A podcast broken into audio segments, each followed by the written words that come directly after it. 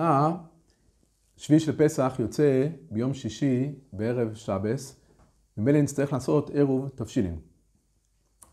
הגמורה בביצה, בדף ט"ז עמוד ב', אומרת, יום טוב שחל יוס בערב שבס, אין מערבים, לא עירוב בחצרוס, לא עירוב בתחומין. זאת אומרת שיום טוב שחל בערב שבס, אי אפשר לעשות עירוב ותחומין. והכוונה היא אפילו אם עשו עירוב תבשילין, אי אפשר לעשות עירוב תחומין. השאלה היא למה. אז הר"ן שם על המקום אומר, שעירוב תבשילין אינו מתיר לצורך הסעודה. זאת אומרת, כל מה שהתירו בעירוב תבשילין זה רק דברים של סעודה, של אוכל נפש. ממילא עירוב תחומין לא התירו, לא מתיר לעשות ביום טב לצורך שבס, אפילו אם עשו עירוב תבשילין. ככה סובר הר"ן. וככה באמת השולחן ערוך מביא אה, בתקכ"ח, סעיף ב', יום טוב שחל להיות בערב שבס, אין מערבים לא ערב בחצרס ולא ערב בתחומין, אפילו אם מניח עירוב תבשילין. והמשתבורה מביא את הטעם של הר"ן, הוא אומר שבסעיף ג' דירוב ותבשילין אינו מתיר, אלא תקן צורך הסעודה לצורך מחר. וערב תחומין זה לא צורכי סעודה. הרב קוויגר על המקום אומר, חולק על הר"ן, והוא אומר שגם דברים שלא צורך סעודה, גם התירו על ידי ערב תבשילים. אז מה הטעם שעירוב תחומין אי אפשר לעשות ביום טב שחל בערב שבס? אז הוא אומר, קוויגר ככה, הרי מה כל היתר של עירוב תבשילים? היתר הוא שהרי לצורך יום טב הרי מותר לבשל, מותר לעשות את המלאכה לצורך יום טב. עכשיו, לצורך שבס, הרי אסור מדרבנון, הרי מדורייסא הרי מותר, יש טעמים בגמור למה מדורייסא מותר, או בגלל שלצורך השבס נכנסים ביום טב, או מצד שיש אויל וחוזי לאורחים. אז ממילא מותר לבשל ביום טב לצורך שבס. רק מדרבנון אסרו, ולכן רבנון אסרו והתירו על ידי עירוב תבשילים. אז הוא אומר, כל מה שרבנון התירו בעירוב תבשילים, זה דבר כזה שביום טב מותר לעשות, רק לא היה מותר לעשות את זה לצורך שבס, ולכן צריך את עירוב תבשילים. אבל הוא אומר, ביום טב עצמו, הרי אסור לעשות עירוב בתחומין. הרי תחומין אסורים ביום טב. ובן אדם שרוצה לעבור את התחום ביום טב, חייב לעשות הרי עירוב בערב יום טב. ואם הוא לא עשה, הוא לא יכול ללכת לתחומים. אז הוא אומר, דבר שלא הותר ביום טב, איך נתיר ביום טב לעשות לצורך שבס? אבל צריך לדעת שהמשתבורה לא מביא את הטעם של אבקוויגר, ולא סתם, כי המשתבורה לאורך כל הדרך רואים שהוא חולק על אבקוויגר, והוא סובר, כמו הר"ן, שכל מה שהתירו בערב תבשילין זה רק צורכי סעודה, אבל דברים אחרים לא התירו על ידי עירוב תבשילין. והמחלוקת הזו נמצאת בעוד מקום, לגבי אמ, להכין, לגלול ספר תורה משבס ליום טוב ומיום טוב לשבס. שבתרס"ז כתוב שמה שאסור להכין ספר תורה בשבת ליום טוב, לקריאה. במקום שיש יום טוב ביום ראשון, אחרי שבס, רוצים לגלול בשבס לצורך יום טוב. כתוב שאסור, זה החונה משבס ליום טוב. אז זה אומר שם איגר, שנשמע מדויק, שרק משבס ליום טוב אסור. אבל מיום טוב לשבס, אם הוא עושה ערב תבשילין, יהיה מותר. ולמה? כי בגלל שעשו ערב תבשילין, מותר לעשות החונה מיום טוב לשבס. כך אומר רב איגר שמה. אבל, המשתבורה שמה, אומר שיהיה אסור, אומר המשתבורה, שאפילו אם עשו ערב תבשילין, יהיה אסור לגלול את הספטריו מיום טב לשבס, ולמה מטעם של הר"ן? שכל מה שהתירו על רוב תבשילין זה רק צורכי סעודה. דברים אחרים לא התירו. רק צריך לדעת שמשתבור בעצמו סותר את דברו במקום אחר, בסימן שין בייס, בסעיף י"ז, יש שם הנידון האם מותר לקפל את הטלית מיום טב לשבס. כי זה שוב, זה החונר, הוא מכין את הטלית שלו מיום טב לשבס. אז אומר המשתבור שמה, ש"ב סעיף י"ז, ביום טוב שחל בערב שבס, מותר לקפל טליתו, כשפשטו היא מחדשה ולבנה, שאז אין בעיה של לקפל אותה, ואף שאין דעתו ללבושו בו ביום, והיינו כשעשה יורו בתבשילים, דילבוכי עושו לו להכין לצורך מוחו. אז לגבי ההכנה הזו, המשתבור כן מביא את דעת רב קוויגר. אז אה, מצווה ליישב את הסתירה בין המשתבורס. צריך לדעת, יש עוד רב קוויגר, שהמשנה ברורה גם אותו לא סובר, עכשיו קוויגר אומר שכל מה שצריך עירוב תבשילין זה רק במלאכה גמורה, כמו אחד עושה בישול, שחיטה, דברים כאלה, אז צריך עירוב תבשילין מיום טוב לשבס. אבל בשביל הכנה גרידא, כמו להכין, כמו לקפל טלית, או להכין ספר תורה, או להציע מיטות, וכל מה שאנחנו עושים הכנה מיום טוב לשבס, שם לא צריך בכלל עירוב תבשילין. כי כל מה שרבנו אסרו, זה רק מלאכה גמורה, ולא מלאכה שהיא לא מלאכה גמורה, כעניין של תירחה של החונה מיום טוב לשבס. אבל המשתבור צריך לדעת שהוא לא סובר את זה. וכמובן, כמיני תהיה, האם מותר לעשות הכנות מיום טוב לשבס שלא קשורים לצורך הסעודה. כמו להכין את המיטות, יש אומרים שלשטוף כלים, זה גם לא נקרא צורך הסעודה, וכולי וכולי. להתרחץ מיום טוב לשבס.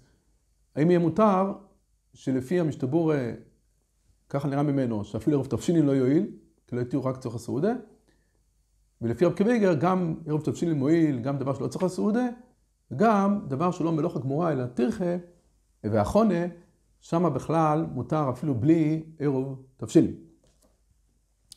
יש עוד דין שהרמו מביא בתקק"ז, סעיף חוף, הוא מביא את הדת האור זרוע, שאומר ככה, ומי שמתנה ביום טב, אסור לבשל לאחרים אפילו לצורך בו ביום.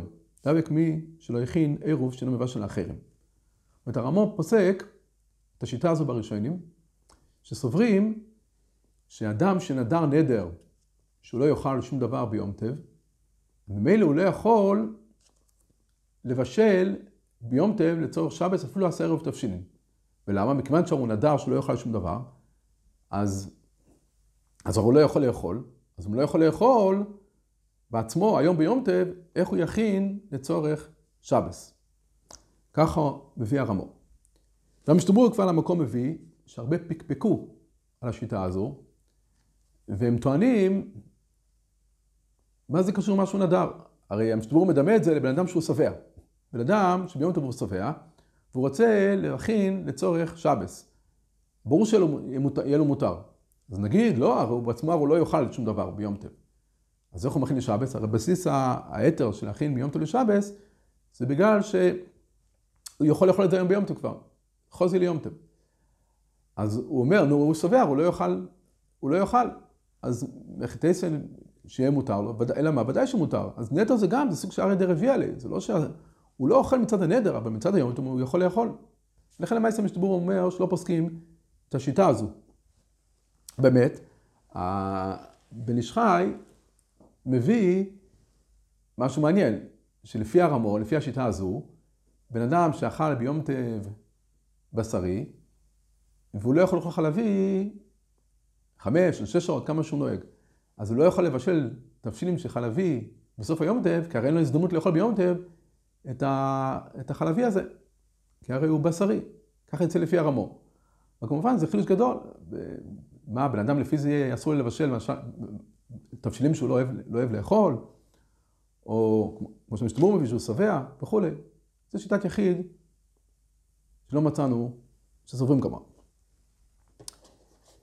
עכשיו זה מביא אותנו לשאלה גדולה, האם אפשר לבשל ביום טב, בערב שבס, האם מותר לבשל תבשילים שאנחנו לא אוכלים ביום טב, כמו שזה קיטניאס, או שזה שרויו, שאנחנו לא אוכלים.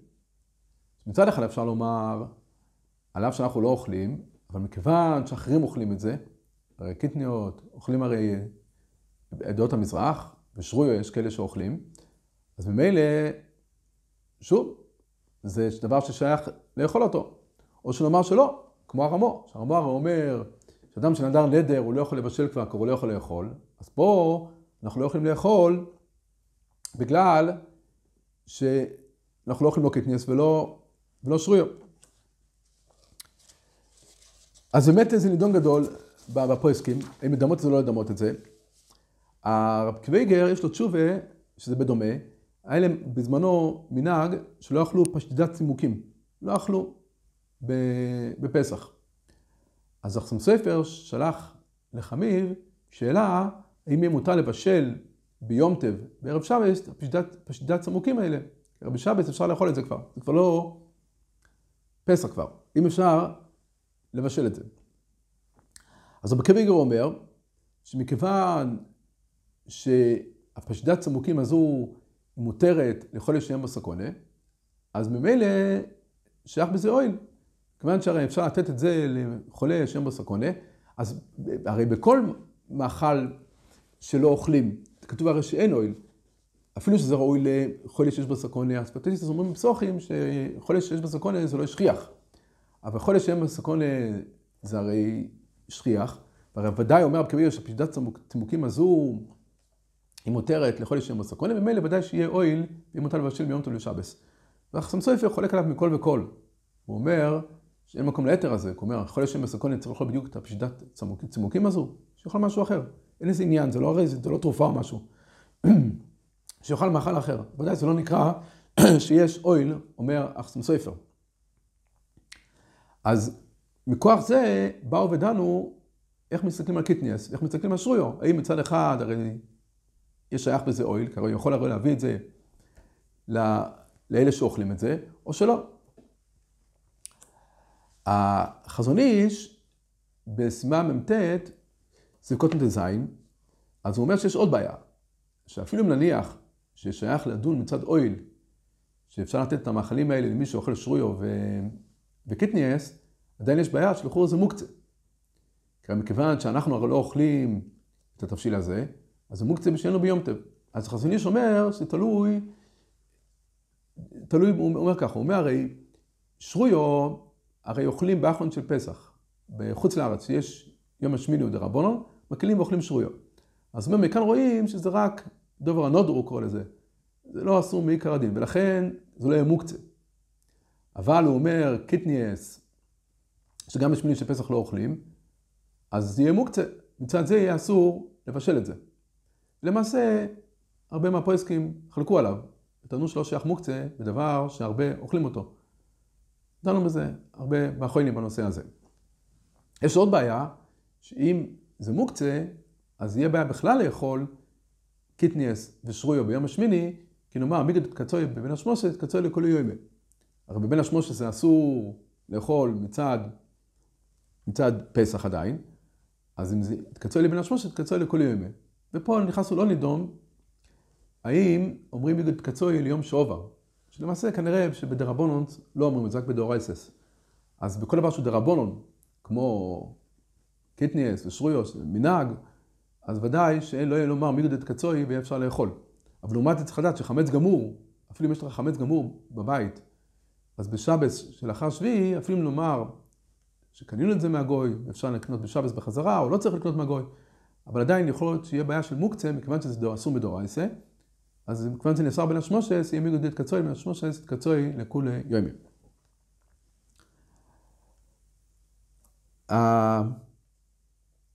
למעשה, בלוח ארץ ישראל של טוקצ'ינסקי, הוא כותב לא לאכול, לא לבשל ביום טוב, לא שרויה ולא קטניות, ולמעשה הרבה חלקו על, ה, על הפסק הזה.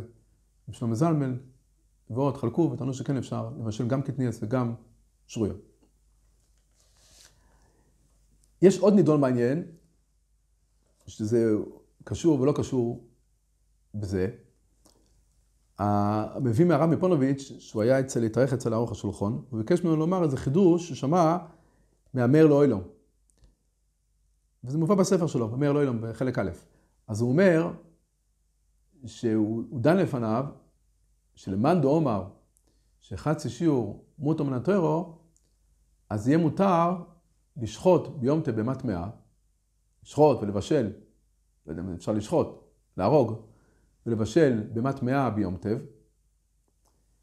בגלל שהרי אפשר לאכול חצי שיעור מזה. והוא מביא שהאוכל שלוחו ממש נזעק ואמר, איך ייתכן שהתורה אומרת, אחר שיוכל לאכול נפש, הוא לבד יעשה לוחם, שזה היתר על בישול ביום טב, נאמר על כזה דבר, על בהמה טמאה, בחטא ישראל לומר כזה דבר. אבל למעשה, אם חצי שיעור מותו מן התורה, אז פחות מדאורייסה, מכיוון שהרי מותר לאכול חצי זית בבהמה טמאה, אז מה הבעיה שבשל אותה ביום טב? יש עוד נידון בפועסקים, האם באמת יהיה מותר לבשל בהמה שלמה בשביל שיעור קטן, בשביל שיעור של פחות מזייס. יש נידון בפועסקים בזה, יש כאלה שאומרים שכל מה שהתירו לבשל זה רק אם יאכל כזייס, אם יאכל פחות מכזית, אז בכלל לא התירו לבשל כזה דבר.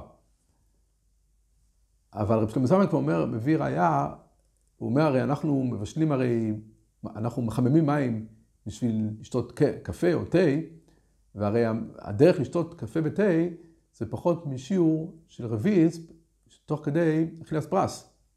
שותים הרי מעט מעט. אז אם, כמו שאם נאמר שיש דין בבישול שצריך לבשל בשביל זית, אז גם יצטרכו לבשל מים ולשתות את הרביז בתוך כדי אכילס פרס. לא, לא מצאנו שעושים כזה דבר. אז זה נראה שלא הקפידו. בוודאי שאפשר לבשל גם לפוחוס מכזית. אז פה השאלה תהיה, האם דבר כזה שאפשר לאכול בצורה כזו, האם באמת, על זה נאמר היתר של בישול ביום טב או לא. גוט מועד וגוט יום טב.